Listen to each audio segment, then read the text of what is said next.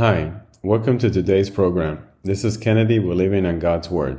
Today we're going to be reading Exodus chapter 23 from the Jesus Bible NIV edition, review key takeaways, and end our session with a prayer. Laws of justice and mercy. Do not spread false reports. Do not help a guilty person by being a malicious witness. Do not follow the crowd in doing wrong. When you give testimony in a lawsuit, do not pervert justice by siding with the crowd, and do not show favoritism to a poor person in a lawsuit. If you come across your enemy's ox or donkey wandering off, be sure to return it. If you see the donkey of someone who hates you falling down under its load, do not leave it there. Be sure you help them with it. Do not deny justice to your poor people in their lawsuits. Have nothing to do with a false charge, and do not put an innocent or honest person to death, for I will not acquit the guilty. Do not accept a bribe, for a bribe blinds those who see and twist the words of the innocent. Do not oppress a foreigner. You yourselves know how it feels to be a foreigner, because you were foreigners in Egypt. Sabbath laws. For six years you are to sow your fields and harvest the crops. But during the seventh year, let the land lie unplowed and unused. And the poor among your people may get food from it, and the wild animals may eat what is left. Do the same with your vineyards and your olive grove. Six days do your work, but on the seventh day do not work so that your ox and your donkey may rest, and so that your slave born in your household, and the foreigner living among you may be refreshed. Be careful to do everything I have said to you. Do not invoke the names of other gods. Do not let them be heard on your lips. The three annual festivals. The three times a year you are to celebrate a festival to me. Celebrate the festival of unleavened bread. For seven days eat bread made without yeast, as I commanded you. Do this at the appointment time in the month of Aviv, for in the month you came out of Egypt. No one is to appear before me empty handed. Celebrate the festival of harvest with the first fruits of the crops you sow in your field. Celebrate the festival of ingathering at the end of the year when you gather in your crops from the field. Three times a year, all the men are to appear before the sovereign Lord. Do not offer the blood of a sacrifice to me along with anything containing yeast. The fat of my festival offering must be kept until morning. Bring the best of the first fruits of your soil to the house of the Lord your God. Then I cook a young goat in its mother's milk. God's angel to prepare the way.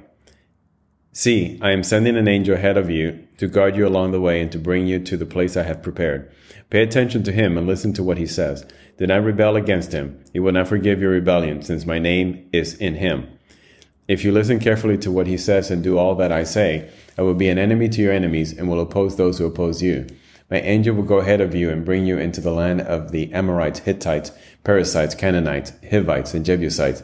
I will wipe them out. Do not bow down before their gods to worship them or follow their practices. You must demolish them and break their sacred stones to pieces. Worship the Lord your God, and his blessings will be on your food and water. I will take away sickness from among you, and none will miscarry or be barren in your land. I will give you a full life span. I will send my terror ahead of you and throw into confusion every nation you encounter.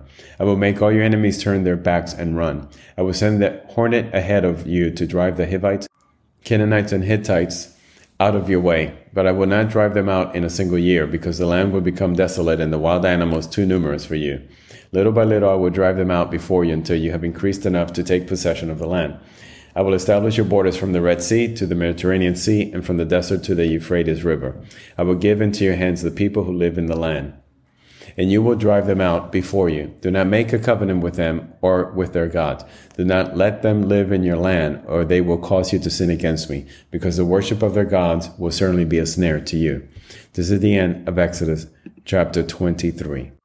So we see here again the accounting of the laws and what God expects expects us to do and how we are to treat our neighbors and including those that we may consider our enemies and how we are to administer justice.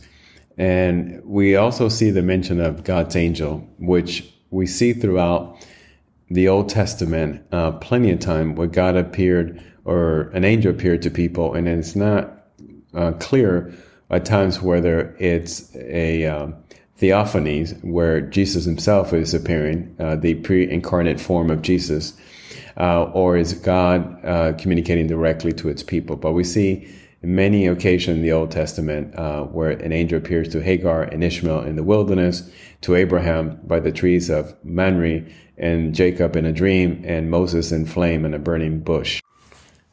And basically pointing us to God's promise and how his redemptive plan is going to take place through our faith in his son, Jesus.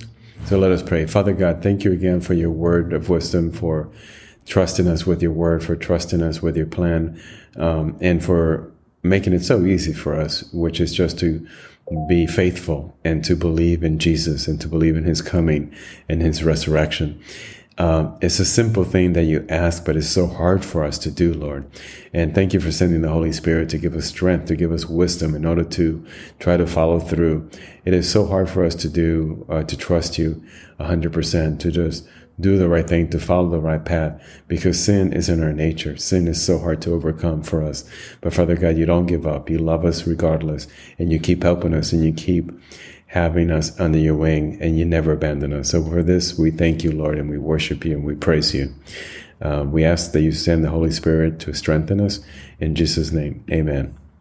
This concludes today's reading interpretation of Exodus chapter 23. We hope that you will join us again tomorrow. God bless you. This is Kennedy, your brother in Christ, always.